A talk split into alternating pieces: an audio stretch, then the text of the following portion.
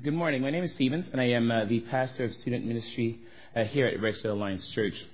I came across uh, this story about Hal Niedzviecki, who uh, wrote an article in the New York Times and reflected on social media sites, especially Facebook.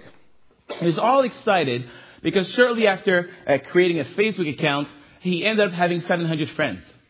Right? So he thought to himself he was pretty cool that he got all his friends all around the world and all that kind of stuff. Yet he was fairly busy. He had a young child. Um, and he realized that he had less friends in the flesh that he actually had on Facebook. So he thought that he would throw out a, a party and he would invite all of his Facebook friends to his party. So he sent out 700 invitations. Okay? And on the night of the party, um, he went to the local, like he got ready, you know, put on his favorite perfume and favorite shirt and all that kind of stuff. He got ready. He goes to the local bar and he's waiting. And he's waiting and he's waiting. And eventually one person shows up that he actually doesn't know because it's a friend of a friend, right? Um, and they end up making small talk. She leaves and he waits and he waits and he waits and he was there till midnight. And not one person showed up. And when I started, part of me was like, man, is it real? Is this what we've uh, come down to when it comes to friendship? And reality is, when you look at friendships, they could be classified in three main categories. If you have your uh, notes that are inside of your bulletin, please pull them out. Every time that you'll see a word that's underlined, it means that it's supposed to be going in uh, your notes. So the first a circle that we have is a circle of concern. And this is people that you're concerned about. You know, if something were to happen to them, yeah, you might be concerned. And I'm guessing most uh, of your Facebook friends actually may not even make that list, but if, if they make it, they probably fit in that category, circle of concern. And then uh, we have the circle of influence. And those are people uh, that we can have an influence on. Those are people that are close enough that may have an influence on us.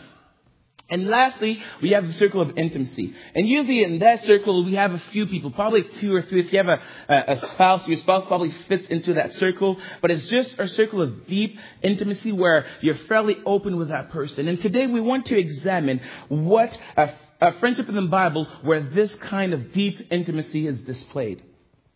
And if you're a guest, if you're here uh, for the first time today, this is what want to take a look at. What uh, does true biblical friendship looks like? And I want to apologize on behalf of my brothers and sisters because we haven't always displayed this kind of friendship. That being said, my prayer is that as we uh, look into the, the story of Jonathan and David today, that y- you will get a glimpse of what a biblical friendship looks like. Not only that, but for us, for those of us who are part of the family of Christ, that we will learn to display this kind of friendship. So if you have your Bible, uh, pull it open in 1 Samuel 23 verse 15 to 18. First, uh, Samuel 23, uh, verse 15 to 18. See, the friendship between uh, Jonathan and David had all the cards stacked against it. David uh, was lonely, and at this point of his life, he was totally on the run. See, David had this story where, uh, where Samuel came and anointed him as king, and he knew that eventually he would be the king of, of Israel. But for now, he's, he's a nobody. He's a simple musician. He's part, is actually a servant to King Saul. And whether you're familiar or not with your Bible, you probably heard the story of uh, David and Goliath, where uh, David took a slingshot, you know, a few, few uh, one stone actually, right in between the eye of, of, Goliath, and boom, he fell, and all of Israel was all excited and all, cra- uh, all cried, hooray, hooray, hooray. And as we're coming back from uh, this uh, big, this, this exciting, exciting victory, people were starting to cheer, David, David, David, David. And, and King Saul probably heard some of those cheers, like, what's going on here? And people were cheering louder, David, David, David. And how do you think David, um, King Saul felt? Probably wasn't too happy. Probably was definitely jealous. Right? Like, who is this guy? This is just a young kid. He's actually, the Bible tells that he was a youth, just a young kid. And people are saying that David, a king, is 10,000. And, I mean, yes, Saul was okay, king a thousand, but David, uh, um, David killed uh, 10,000. And from that day on, King Saul was on a mission to actually make sure that David existed no more. There was a nationwide uh, warrant from, for David. On every street corner, every well, every camel had a poster of David, wanted David, big reward and everything. And this is where we get to our text. In 1 Samuel 15, we'll, uh, 1 Samuel 23, sorry, we'll read uh, from verse 15. David saw that King Saul had come out to seek his life. I mean, he probably saw all the posters, probably saw it over Facebook. It was all over 60 News. Uh, but David was in the wilderness of Ziph at Horesh. And the text seems to be suggesting that um, David was a, at a particularly low point of his life. His location was uh, pretty depressing. It was in the desert, in the middle of nowhere. His circumstances were depressing. And it's in the midst of this hurting phase, of hurting stage, in the midst of this depression, that Jonathan was present. Jonathan was present in the life of David. Verse 16 says that Jonathan, Saul's son, rose and went to David at Horesh. And the first characteristic of a, a, true biblical friendship is somebody who is present, especially when things aren't uh, going too well. See, it was quite a trek for um, for Jonathan to go see David. It was, the, it was about 50 uh, kilometers, which is pretty much from here to either Burlington or to Ajax, or if we rather go up north to Bradford. It was not just he didn't just happen to be there. He was intentional about it. And sometimes to be present for our friends in times of need, it is inconvenient. It doesn't just happen. Yet, Jonathan knew that he had to be there for his friend when he needed him the most. I played um, ice hockey. I played ice hockey all my life. And I remember when I was uh, younger, I'm, I'm an ice hockey. I, I played goalie. And uh, when you start the game, the guys do the warm up. They kind of shoot pucks at you. And during the warm up, I could care less about the guys shooting pucks at me because I was cutting the crowd and looking at my dad, looking for my dad. Right? And as soon as I find the black spot, because usually there aren't too many black people in the hockey game. So as soon as I find the black spot, you know, I saw my dad there and I was ready. You could, guys could fire with all the shots you want because I knew that my dad was present for me. The Bible talks about uh, brother Job, who was going through a hard time in his life. He lost pretty much everything, his family, everything that he possessed. And his friends came to him and they were present. For a week, they didn't say anything. They were just there. They were present for him. Actually, as soon as they started opening their mouth, everything went downhill from there. But they were present. And you want to know who your real friends are? They are the people that are present when you need them. I remember a few years ago, um, I was in hospital. I had an infection that nearly uh, took my life. And the morning of the surgery, get, they were getting me ready to go into the OR, and I was alone. There was nobody there, and uh, I started to have like a little tear coming down my eye because I was a little bit afraid. And who shows up in the hospital room? Pastor Wayne, with his Bible. And he didn't stay out for too long, probably stay like less than five minutes. Prayed for me, and he was on his way to come here to church. He was present for me. Then after the surgery, uh, he brought me back into my room and my family was there. And who shows up in the hospital room? Mark Gagnon. He was probably in grade 10 at the time. Yet he was present for me. Do you have a friend like that? Do you have somebody who is present for you in a time of need? Better yet, are you that friend? Are you the friend that the friend you're looking for is looking for? I took that phrase from Andy Stanley, who uh, spoke a sermon, uh, a message on relationships. And often when we uh, look for relationships, we're looking for somebody who is, you know, uh, godly and this and that and whatnot. He says, "Are you that kind of person?" Before looking for that kind of person, are you that kind of person? If somebody is looking for that, are you that person? So let me ask you this: Are you the friend that the friend you're looking for is looking for? Are you the friend who is there for your other friends in times of need?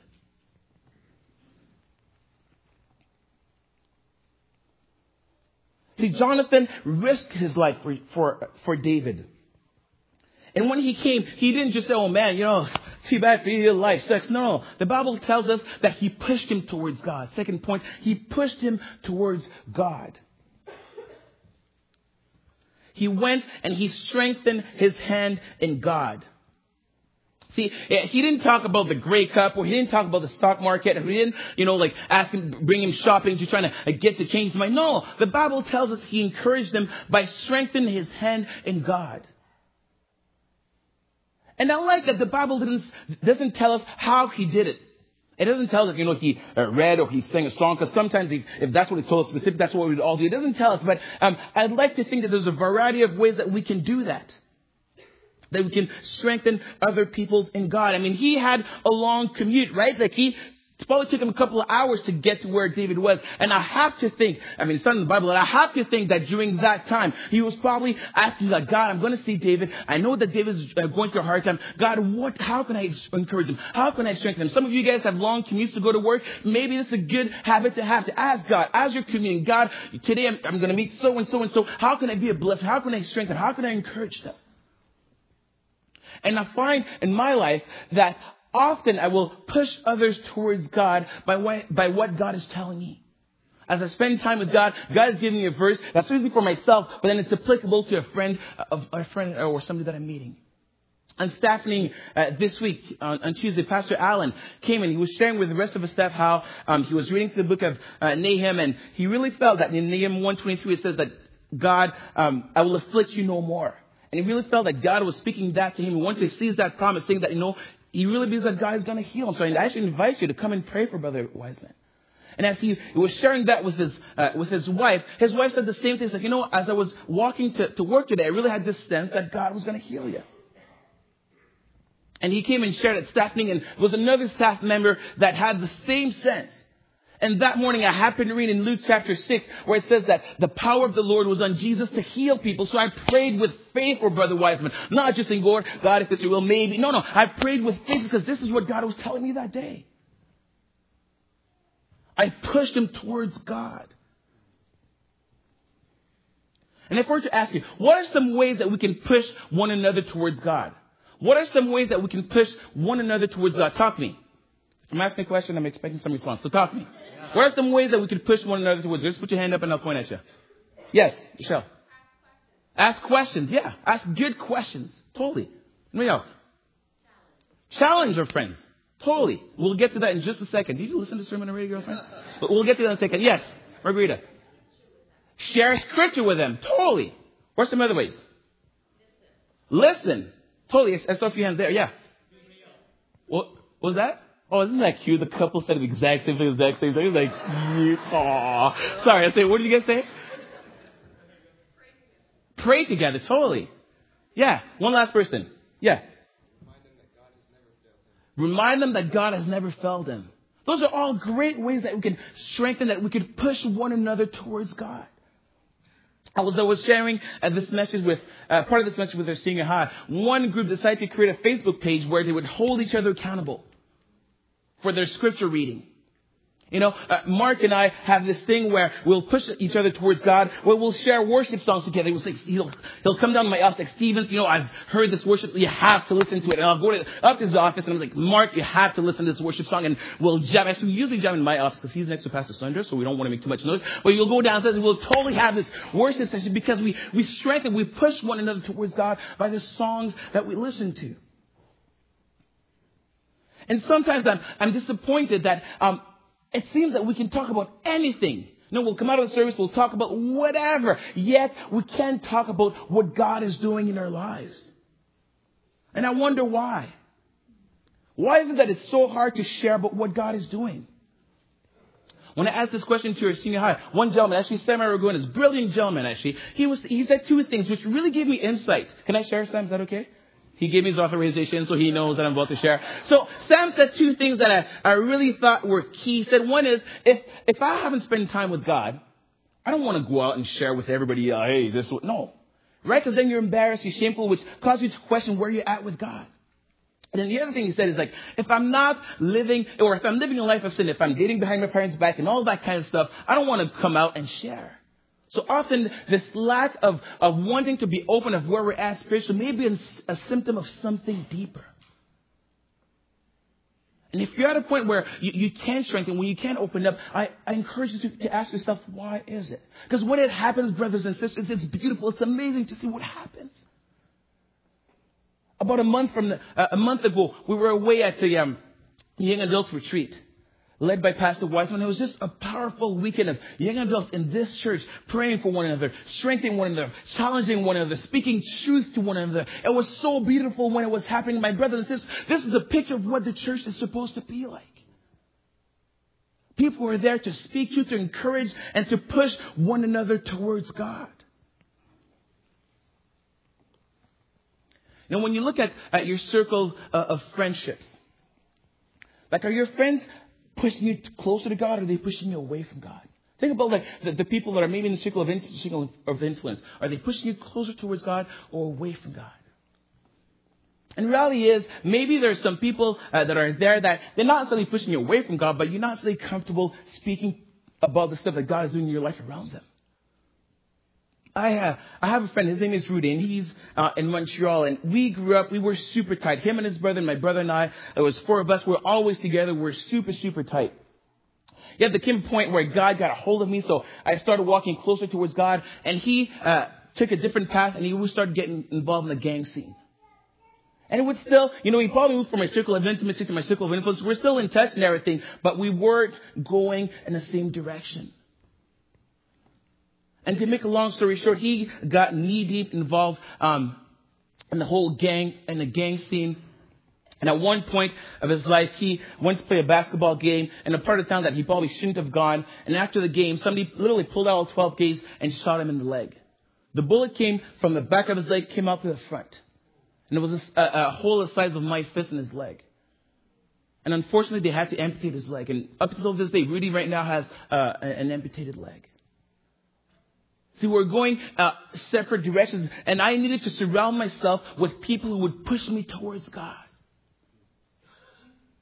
And let me ask you this: Are you the friend that the friend you're looking that the friend you're looking for is looking for? Are you willing to do anything that it takes to push one another towards God?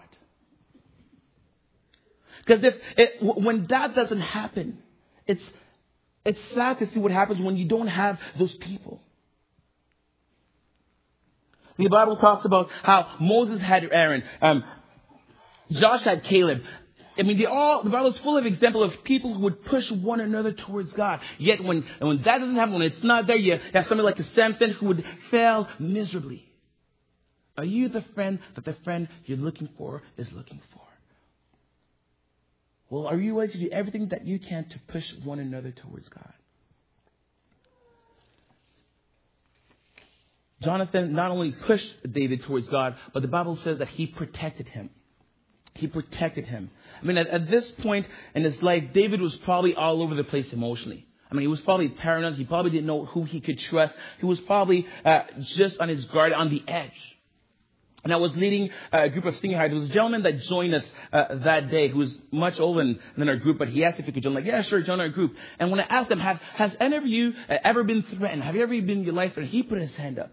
And I asked, you were really sure? He's like, yeah. He's like, he used to be involved in, in sketchy business. And at one point, somebody literally pulled a gun and pointed towards his head. And he was begging this guy not to shoot him. And although David didn't have a gun pointed at his head, this is probably how he felt. And it's in that context that uh, Jonathan came and he offered him emotional protection. He offered him emotional protection. He says, Do not fear. For the hand of Saul, my father, shall not find you. Don't be afraid. I know my dad is looking for you, and I know where you are, but I won't tell him. Don't be afraid. I'm with you. Don't be afraid. Not only did he offer him emotional protection, but he offered him spiritual protection. He said to him, You shall be king. Remember when we were sharing uh, what God was doing in our lives, and you told me that Sam, uh, Samuel came and anointed you, and he said you would be king. Let me remind you, you shall be king. It doesn't feel like it right now. You're in this desert place right now, but you shall be king. And I will be next to you. See what, what, what Jonathan is doing here? He's putting himself in second place. He's sacrificing himself for the sake of Jonathan. See, he's saying, I'm committed to make you all that God has made you to be, even that, that means me being in second place. Because reality is, if Saul, if King Saul killed David, guess who would be the king? Jonathan. He had everything to gain by making sure that David was gone. That being said, it's like, no, no, I will sacrifice myself. I will come second because I want to make sure that you are all that God has made you to be. I see that God's hands upon you and I will do everything I can to make sure to protect you and to make sure that you are all that God has made you to be. Let me ask you this. Are you the friend that the friend you're looking for is looking for? Are you willing to protect your friends at all costs? Even that means speaking the truth to them. Because this is what Jonathan did. He protected David by speaking the truth in love. He, Jonathan protected David by speaking truth in David's circumstances in love.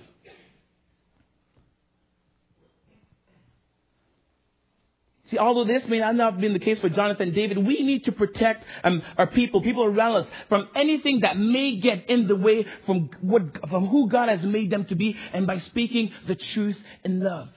And reality, sometimes that's uncomfortable. Right? Who likes to go out and, and speak truth and say, you know what, I know that you're uh, not. Who likes to do that? It's fairly uncomfortable. I'd like to invite my friend uh, Ryan who will share a story but when somebody cared for him enough to actually speak the truth in love to him.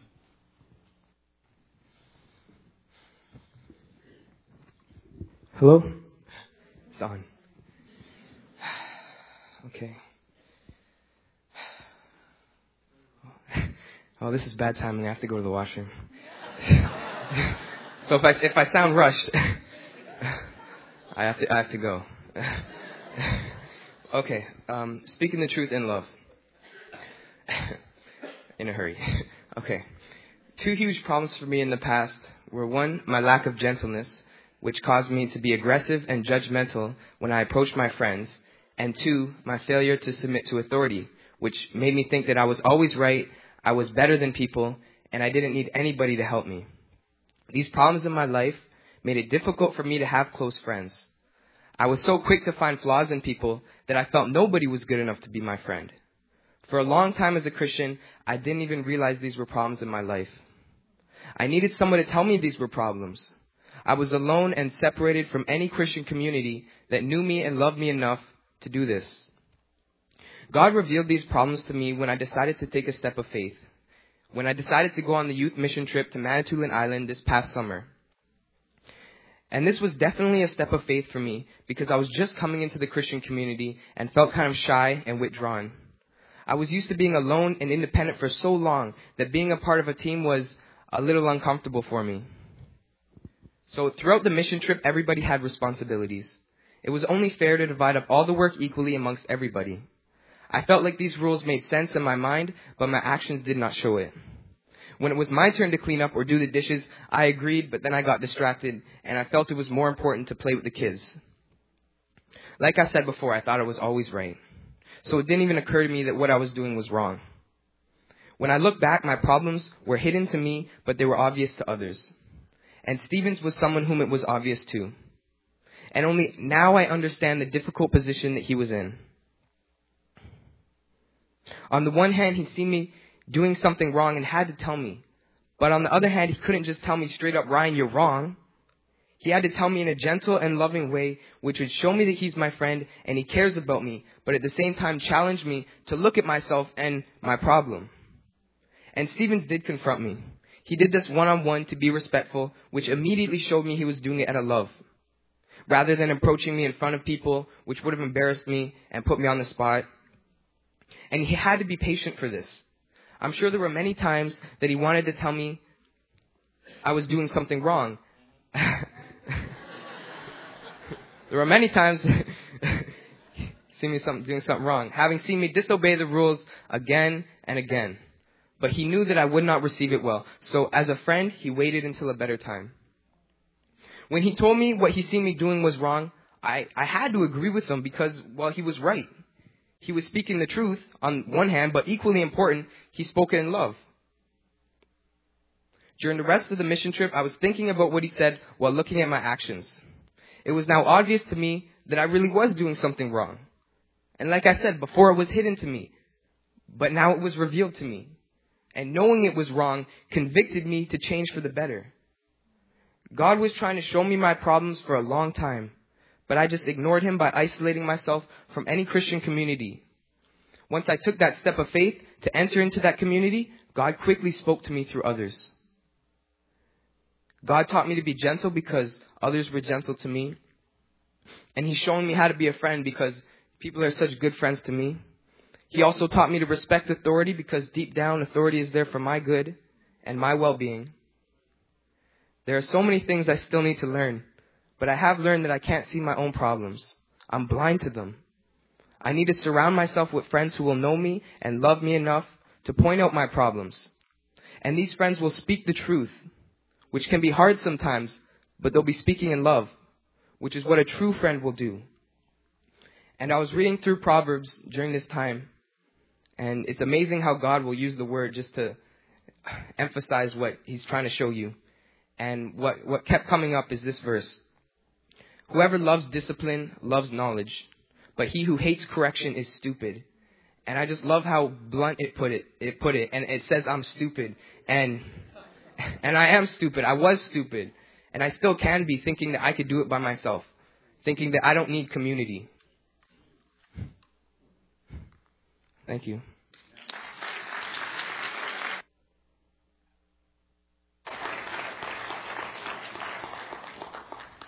You know, there's so many things. I think this could be a sermon in and of itself. There's so many things that could like take out of what Ryan has just shared. But this, and this is just quick. This is why we're so life group crazy around here because it's when you're in community that some of those things come out. Right? If you're a lone ranger Christian, these things do not happen. You know, how many of you have ever had like, uh, you ever gone throughout your day, you know, you do your business and everything, and you happen to look yourself in the mirror, or worse, that you get home, you happen to look yourself in the mirror, you realize you have like something in your own, in your eyes, or like something your a booger sticking out of your nostrils, or something beside of your mouth. Has any of that happened to anybody? All right, there's a few honest people in the house. Thank you. And reality is like when that happens, you're like, man, are you kidding me? Like I was with, you know, John and Bill and whoever today, and they've seen me the whole day. Why didn't they tell me? You know, let me be straight up, guys. If you ever see me that I have something in my eye, if I have a bad breath, if my fly is open, please tell me. Okay? Protect me by speaking the truth to me. But more importantly, if you see me acting in a way that is not conformed to who God has made me to be, please protect me by speaking the truth in love. Please protect me by speaking the truth in love. The Bible is full of examples of, of how we should encourage one another, we should admonish one another, we should love one another. Hebrews chapter 3 verse 12 says, take care Brothers, lest there be any, in any of you, any evil, unbelieving heart, leading you to fall away from the living God. So he starts by doing some stuff evil. Next thing you know, you're, you're falling away from the living God. But exhort, appeal, beg, urge, do anything you can. Call, Facebook, email, do everything you can to exhort one another. As long as it is called today, because you're not sure if tomorrow's going to be there. So as long as it's called today, do it. That none of you may be hardened by deceitfulness of sin. Because as Ryan was saying, sin is deceitful. You can't see it yourself. Therefore, you need other brothers and sisters that will speak that truth to you. And I'm pretty sure when you look at yourself, there are probably people in your surrounding that are, about to make bad financial decisions. There are people in your surrounding that are dating some people that you're just like, I don't think this is a good fit. There are people in your life that are making some decisions that you, you look at and you're like, ah, I, I don't think this is right. And you're probably saying, you know what, it's not, I, I'm not the one, uh, I shouldn't be talking. No, no, no. It is your business. We are part of a family. It is your business to speak to one another. It is my business. Not because I'm a pastor, has nothing to do with it. If anything, often people look for in a pastor for what they should be looking for in a friend. See, when you go see a pastor, you expect him, him to, ha- to ask some hard questions, to challenge you on certain things. So why should you expect anything less from a friend?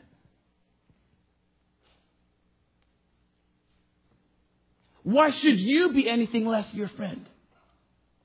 I like what Mark said. He says this, you know what, if you're close enough to notice it, chances are you're probably close enough to talk to a person about it.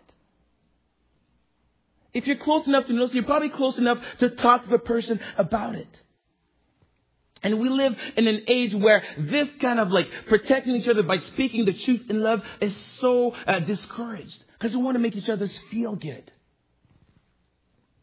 In an article uh, of the of, of, the Chronicle for Higher Education, William uh, examines the new forms of friendship that have emerged um, out of Facebook. And this is what he says. We seem to be terribly fragile now.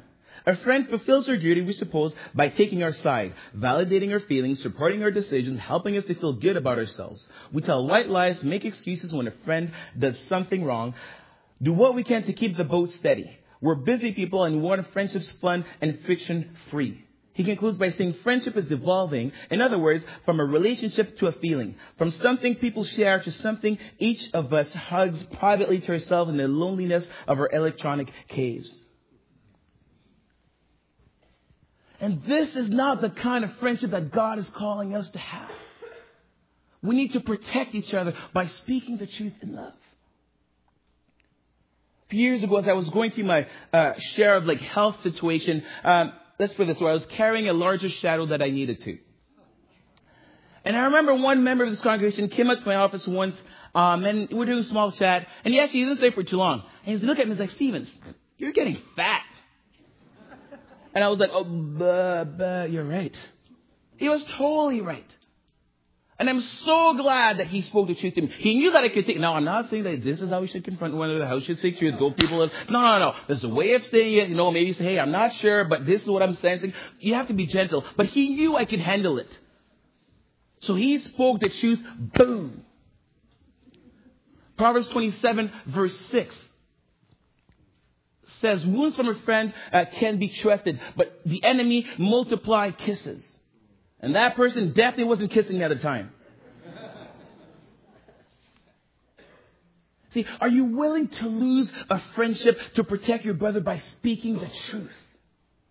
How many times do we see as somebody getting to a situation you look at it like, ooh, this is not looking good. And then what happens, like, man, I knew that was going to happen. No, you didn't know jack. Because if you knew it, you would take the time, you would get boldness and speak the truth in love. You would protect one another. Would protect your brother to make sure that he is all that he can be by speaking the truth in love. Jonathan had to risk big at one point where he was uh, going to, to protect David. His own dad took a spear and threw it at him to kill him. He had to risk big. Yet he did it. Are you the friend that the friend you're looking for is looking for? Are you willing? I beg you, I urge you, I, I, I, I appeal to you, please, brothers and sisters, make the time to protect one another by speaking the truth in love. Lastly, not only did Jonathan protect David, but they made a promise. They made a promise. And the two of them made a covenant before the Lord. And when we look at this idea of making a covenant, it's more than like a, a pinky swear. It's more than just giving each other like, you know, a nice little, uh, uh, bracelet or whatever it is, so, you know, we're best friends forever and all that kind of stuff. No, it's, it's more than that. It's realizing that, hey, you know what? This amazing God that I'm serving has made a covenant with me. And before Him, I want to covenant with you. I want to make a deal. I want to make a promise with you that I want to live life with you. That I cannot be who God has called me to be unless you're there for me. And I have to say that usually, generally speaking, women have, have an up on this on men. Because men, like, we don't generally like this kind of like, you know, feeling, want to commit to each other. We don't do this kind of stuff. That being said, it is out there. My buddy Rudy, when he got involved uh, in the gang, the first thing that they did is all the gang members assembled. They took him and they just lashed out on him. They beat him up like there was no, he was barely recognizable. But after that, they took him up and said, you know what? You see what just happened to you? From now on, we've got your back. And we want to make sure that this will never happen to you again. And it's sad to, to see that sometimes gang members have a better idea of, of covenant and of promise and of, of holding one another than we have in the family of God.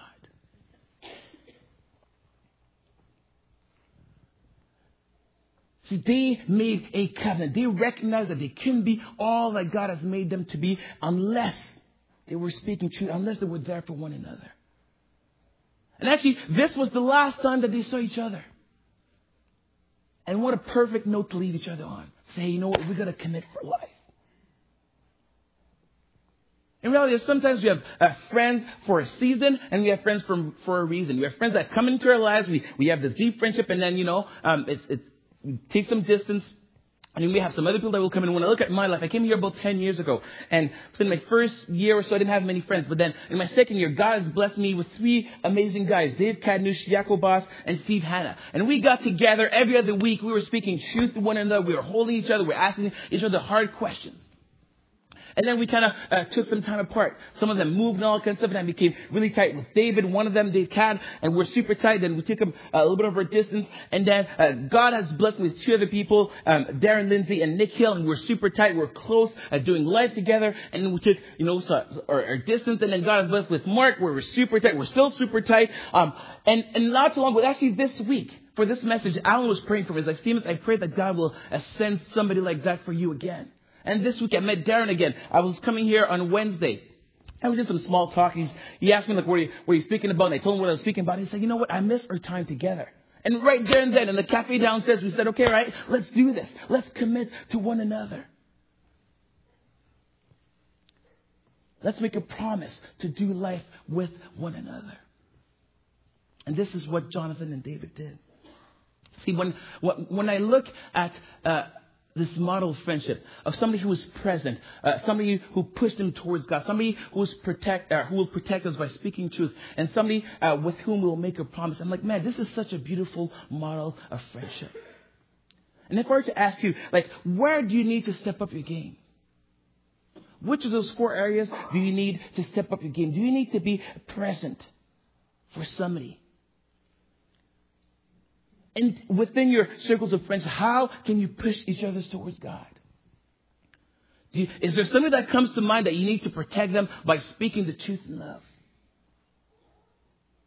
And there's somebody with whom that you need to make a covenant, a promise, say, you know what, let's do life together. Maybe it's somebody that's in your, your circle of, of influence that you need to bring into your circle of intimacy.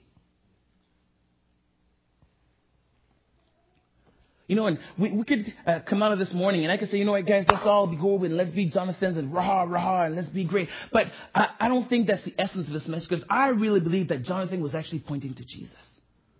Because this is exactly who Jesus is. Jesus is somebody who is a present. I mean, we're talking about this Advent season where we celebrate his birth on earth. Jesus is somebody who is all, who has always and will always be present. Jesus is somebody who pushed us towards God by establishing his kingdom here on earth. He reveals what God's look like. Jesus is somebody who protected us by speaking the truth. It's actually his truth that sets us free.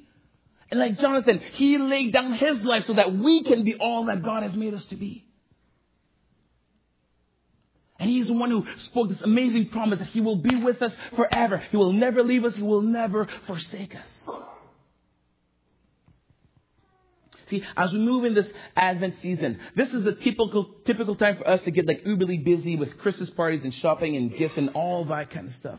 And my prayer is, is more than giving each other a bunch of gifts this season, that we will give the gift of Jesus that is in each other to each other. And the reality is, it's only as we spend time with Jesus that we will able to be the friend that the friend we're looking for is looking for. Let us pray. Jesus, I, I thank you. I thank you that you're such an amazing God who's ever present in our lives. Um, and often, Lord, it's not easy uh, to be that. It's inconvenient to be uh, the kind of friendship that you've called us to be. Yet it's such a beautiful model of, of what you've done. And I pray just that you will give us the faith, that you will give us the boldness, that we will listen to your promptings when you're calling us to be the friend uh, that you, we're looking for, is looking for. In Jesus' name I pray. Amen.